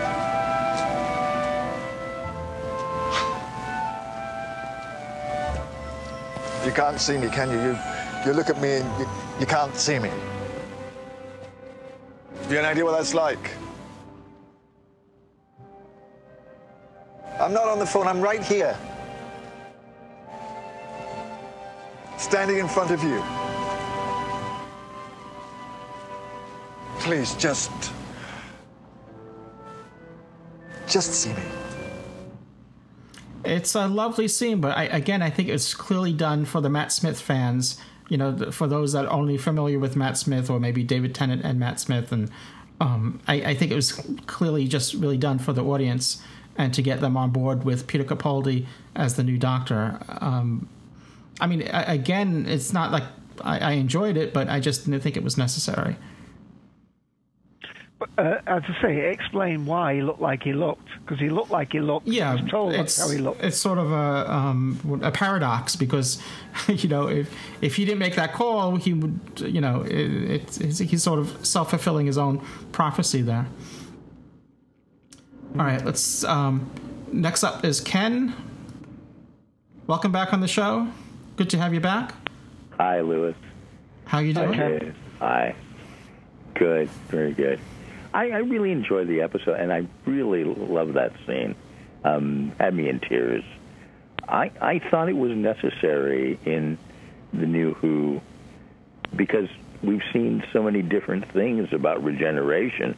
With with David Tennant, uh, we never had a doctor before so full of rage and angst about the oncoming uh, regeneration.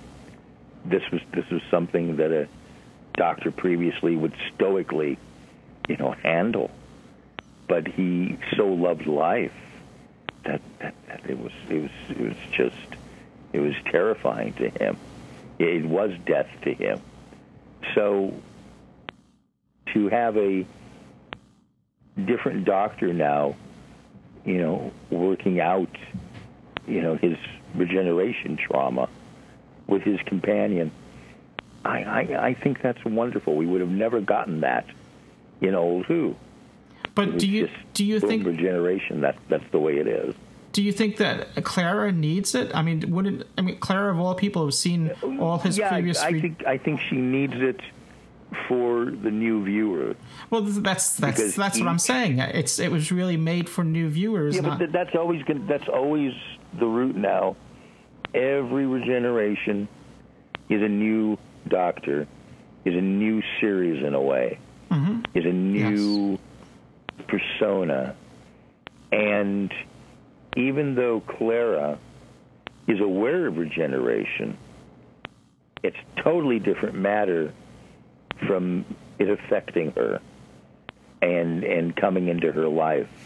You know, no no matter even though everything she's been through, being so self-sacrificing, but to actually be there to see him get old, get young again, and then die. She's through this trauma, and then she's have to give her trust to this new man who's taking his name. It's not so easy, and and it's also you know how is she going to how is she going to relate?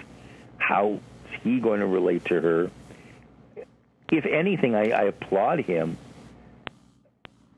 for going the the extra step, Moffat, for characterization.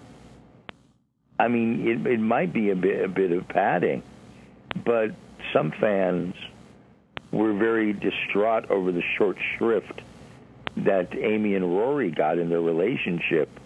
That all of a sudden they're breaking up, and you have to read between the lines. Well, that's still more than than a lot of characters, you know, had in the old days. They had basically nothing. yeah.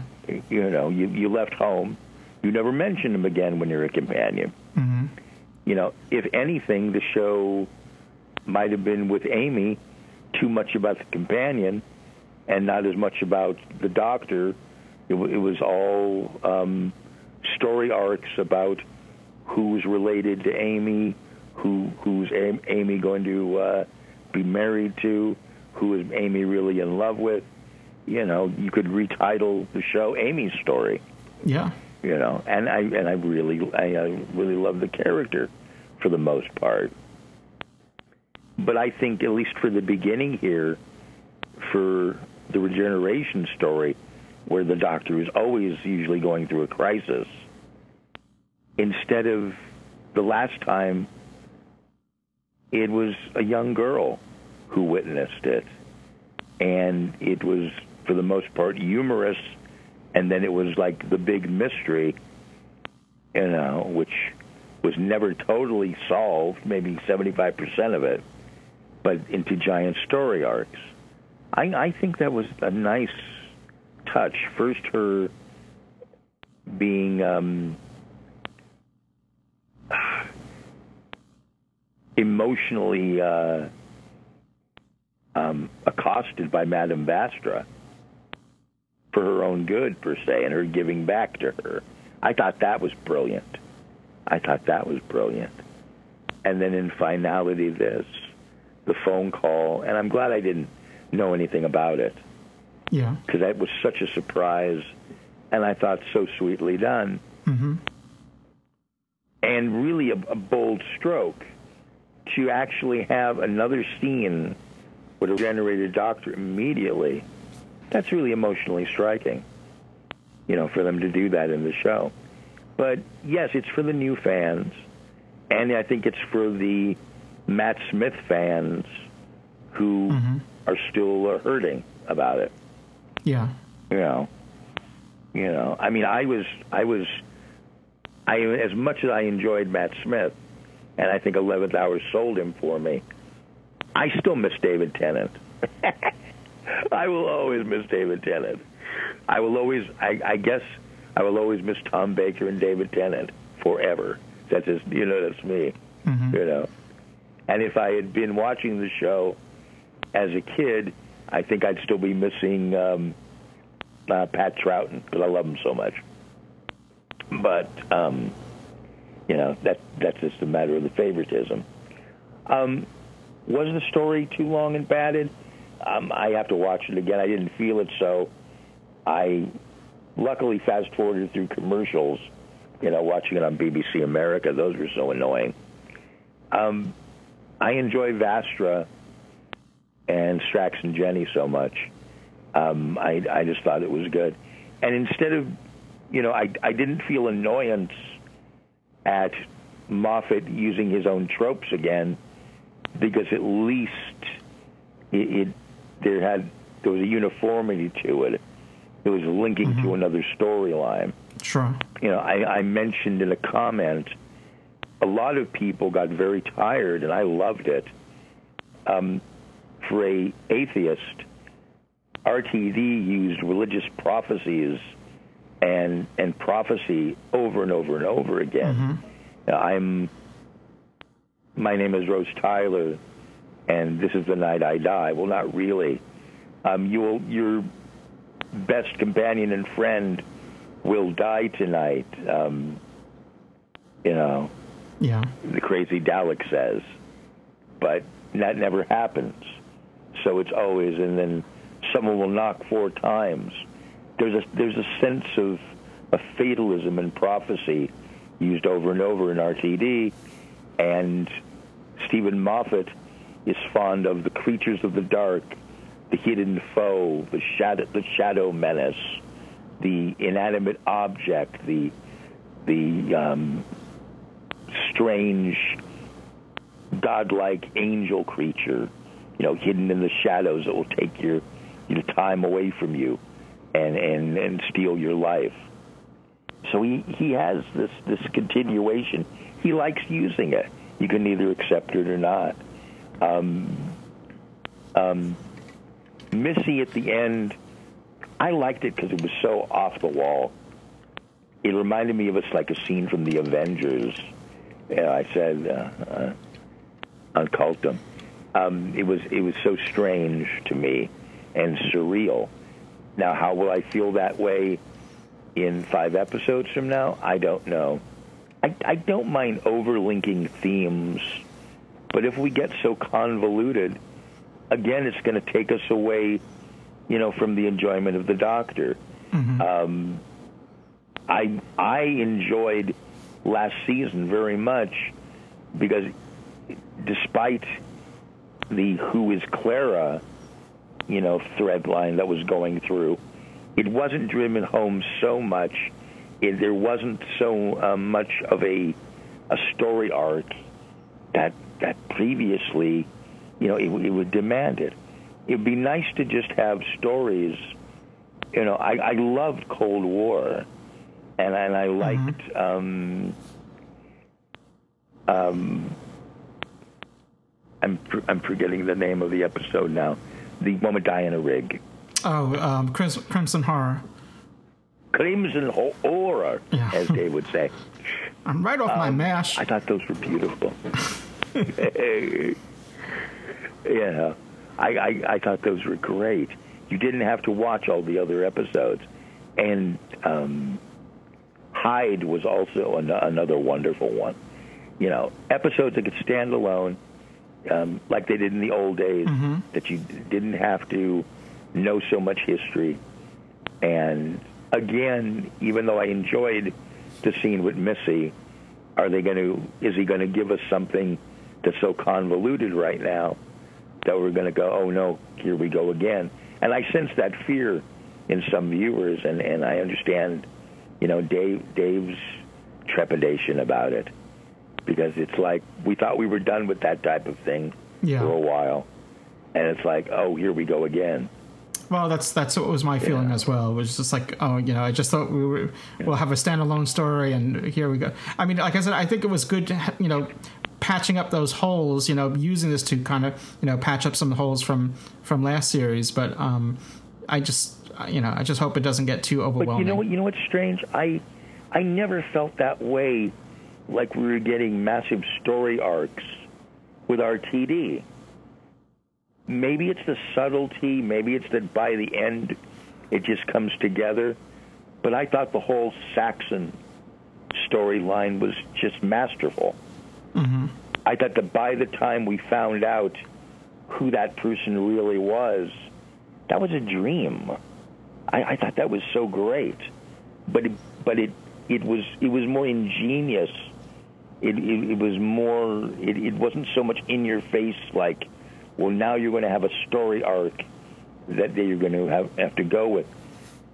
Same same with, you know. um Davros and the Daleks there, Journey's End, by the time we got to that. And, and, and again with Bad Wolf. That was like a tease to just bring us into it. I, I think it's a, a different variation of subtleties.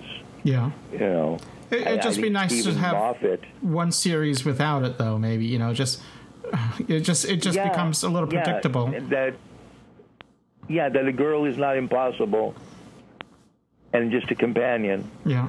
or a person. a person is just a human being. Right, that's it. But the other thing is, it wasn't just a series arc.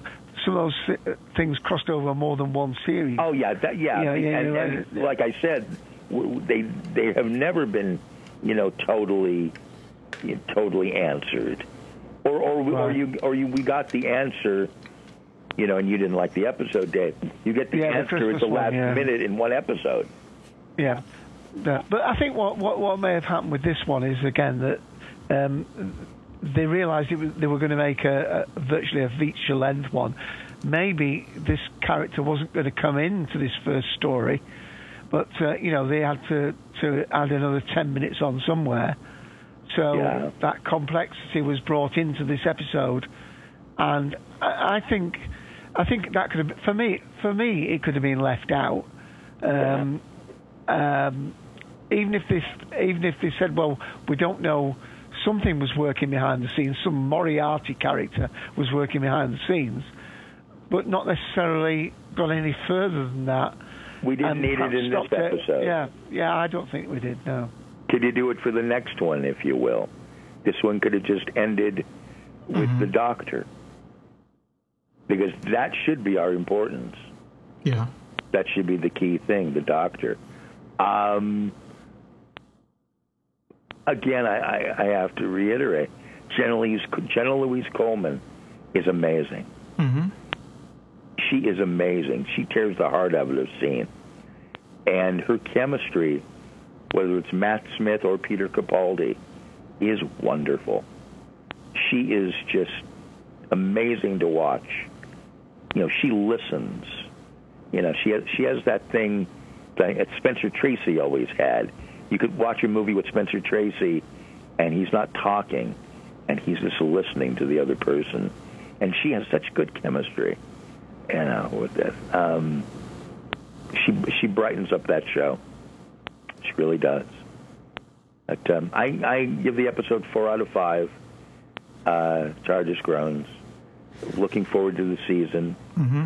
I think Capaldi's going to do some amazing things as it goes on. I think he has a, a, a neat darkness to him. A, a couple of shots there, he could have been in a Hammer Dracula film. The way he looks. Yeah. And, yeah. I, I, I- I think he's going to be a blast. Okay, thank you so much, really Ken. I really appreciate coming Thank- on thank and you guys for having me offering on the show. offering insights as always. Did you give a rate? Did you give a rate? Yeah, he gave four, four out of five. All right, thanks again, Ken. Uh, I'll, I'll, tell you- I'll tell you, I'll, I'll only want to say one thing. I was totally surprised. I didn't expect to tear up twice in an episode so soon. I, I got choked up about the dinosaur. Him reading his thoughts. That was really sad. Poor thing, all going crackle, crackle. And as to the as to the size thing, oh, it's cut it's in the theaters, doing it big and good That, that's what I figured. Yeah. Yeah, yeah, but but what a nice dinosaur. Oh, and yeah. a nice homage to the the Pertwee dinosaur days. Yes, I Um, thought so too. But that that phone call, I thought that was what a nice surprise, and totally, you know, maybe- I'm an old softy. I love that. And adventurous space and time, when they when they did the um, Hartnell, um, Matt Smith look to over the over the over the years, I thought that was uh, beautiful too. So I thought this was a nice surprise, and um, you know I'm, I'm glad I didn't find it on the internet beforehand. Yeah, same here. I mean, I had I heard rumors, you know, that Matt Smith was, um, but I, I I just kind of dismissed it. You hear these things all the time, you know, that Matt Smith was going to be coming back, you know, in this episode or something like that. But I kind of dismissed it. Yeah. It wasn't in my mind when I was watching it. Oh, I, oh, this is this is a joke now. We we we know who Missy really is. It's the Rani. well, you never know. Yeah. When- when they first- the Rani always. when pictures of her first were released, that's what again w- w- uh, fan speculation immediately jumped there. You know, before we had a, a, a name or anything like that. All right, thanks again, Ken. say everybody's the Rani. Yes, eventually, you never know. Should make it return. All right. Okay, I think we're gonna round things out here. Um, I'm gonna play another clip, and then we'll give our final thoughts, um, and then we'll give a little tease for next time. No! I'm Missy. You made it. I hope my boyfriend wasn't too mean to you. Boy, friend. Now, did he push you out of that thing? Or did you fall? Couldn't really tell. He can be very mean sometimes. Back to me, of course, because he loves me so much. I do like his new accent, though. Think I might keep it. Where am I? But where do you think you are? Look around you. You've made it. The promised land. Paradise. Welcome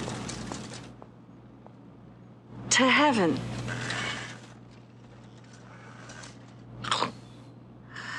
Well, whoever she is, she's overseeing everything. It seems um, she knows all the insights of of um, the Doctor and, and his uh, adventures. Yeah, so, so what you say? I, I- um, what do you think of his voice? I like that. I think I'll keep it. Yeah. I mean, So she has some. is she collected butterflies or whatever? I don't know. I or, or she has some control over his accent. I don't. I don't know. I guess we'll, have to But I find didn't out. want to know why do I want to know because I didn't want that that dimension bringing into this episode. Yeah.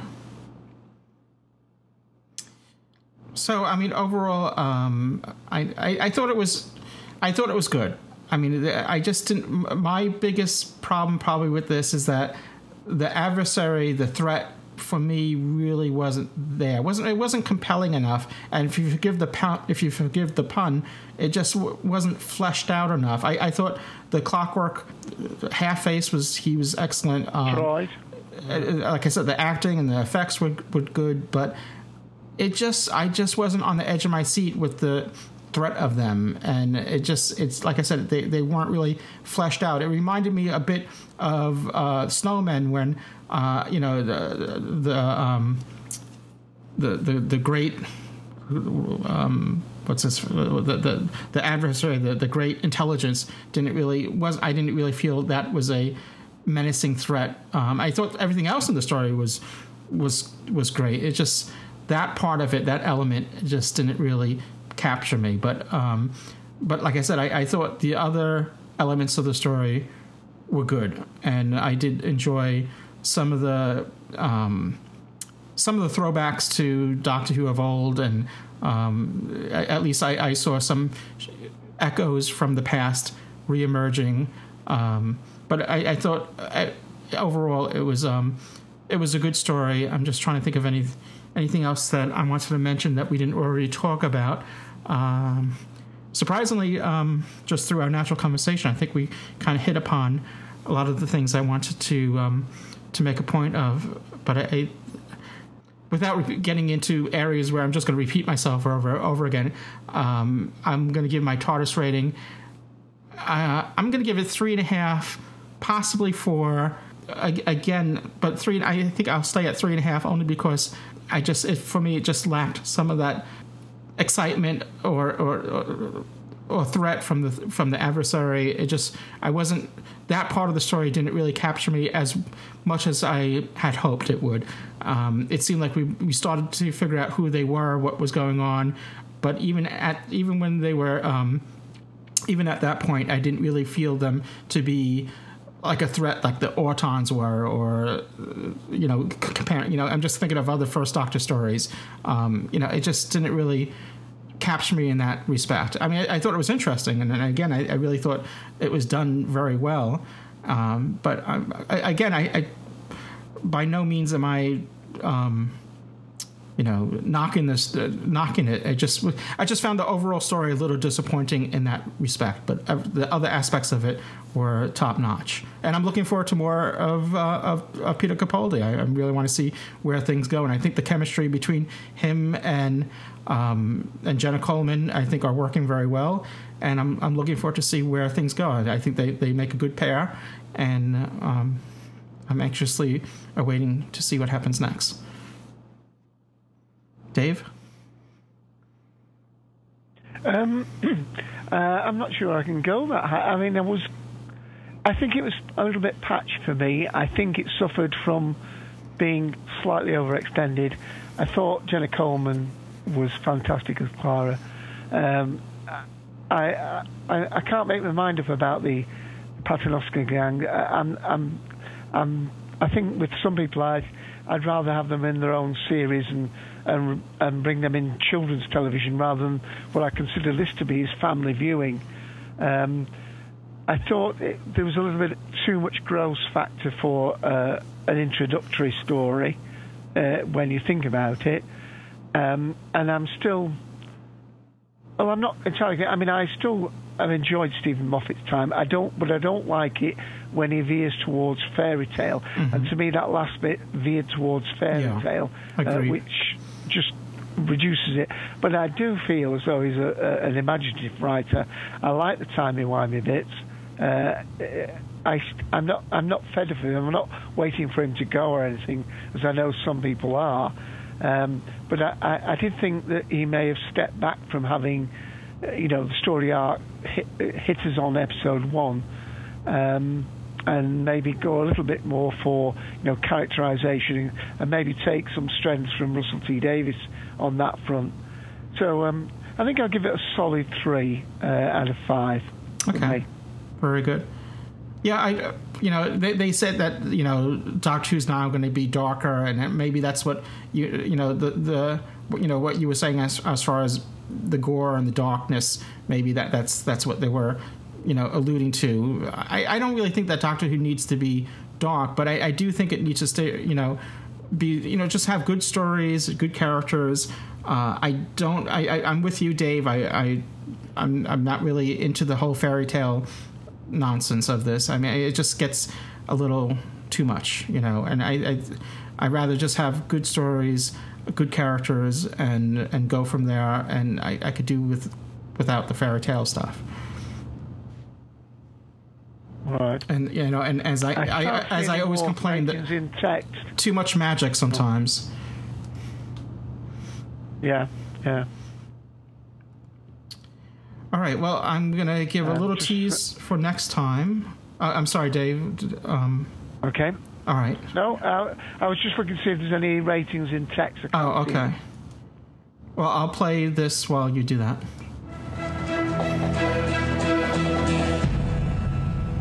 Where the hell have you been? It's not my fault. I got distracted. By what? You can always find something. Come on. Where are we going? Into darkness. Welcome to the most dangerous place in the universe. They're coming! They're coming! Aristotle! The enemy are right on top of us! I'm sorry.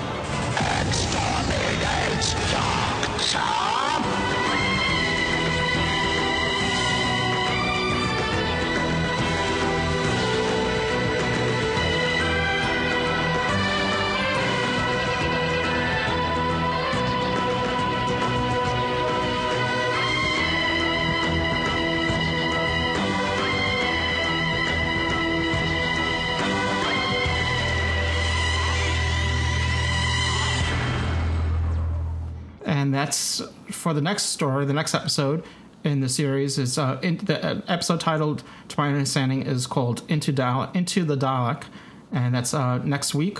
Uh, you know, this coming Saturday, and we'll be back next week here on TalkShoe doing another live. You know, episode of Doctor Who Podshock reviewing it. So uh, please, sure, be, please be sure to join us for that. And if you can't make it, um, please uh, send in your feedback. Once again, the Podshock public call box number is 206 337 4699. You can call that 24 hours a day or even 26 hours a day. Depends how long your days are. And call that, and it will. Um, it works like works like voicemail. So you just leave a message there. Just try to keep it short, within the, you know as as uh, three minutes or under. Or you could send your feedback to feedback at podshock.net. Many smartphones have voicemail cap- um, voice memo capability, and you can just record a, a voicemail and send it uh, to feedback at podshock.net for um, for inclusion. Um, uh, you know, in a in a future episode of Doctor Who Podshock. Dave, I want to thank you for participating and joining this week. I know it's it's a long a long process for you coming off um, Cultum Collective. It's all right. Enjoy it, Liz. Enjoy yes. You can join uh, Dave and Ian on Cultum Collective before our live show at 2 p.m. Eastern Time on TalkShoe. And um, as well, you know, they're, they're reviewing Doctor Who at this, you know, at this moment too. They, though the Cultum Collective encompasses other stuff outside of Doctor Who, but during the new series, they're, they're covering Doctor Who as well. Yep. Okay. Well, I and guess thanks to our callers as well Yes, coming in. Everyone who Kyle and Ken especially. Yes, um, everyone that, that joined us live on the show, and uh, we'll- you know, next week we may have more of you, more people as people as, as word gets out that we're back doing the live show. I know the, the first live show is a little, um, sometimes a little slow uh, as far as um, people coming on because they just aren't you know used to us doing a live show. Okay, until next time, cheers, everyone. Cheers. Bye. You have been listening to Doctor Who Podshock, presented to you by the fan-run GallifreyanEmbassy.org. Doctor Who is owned and trademarked by the BBC. Doctor Who Podshock is not affiliated with the BBC in any way. Doctor Who Podshock theme music by Jeff Smith at thejeffsmith.com. This has been a production of Art Trap Productions and has been made possible by supporting subscribers and donations from listeners like you. This podcast is also supported by the Podshock Podcast Companion app now in the iTunes App Store. Visit arttrap.com for more information on this and other podcasts. Stand back! It's just laid an egg. It dropped a blue box marked police out of its mouth. Your grasp of biology, troubles me.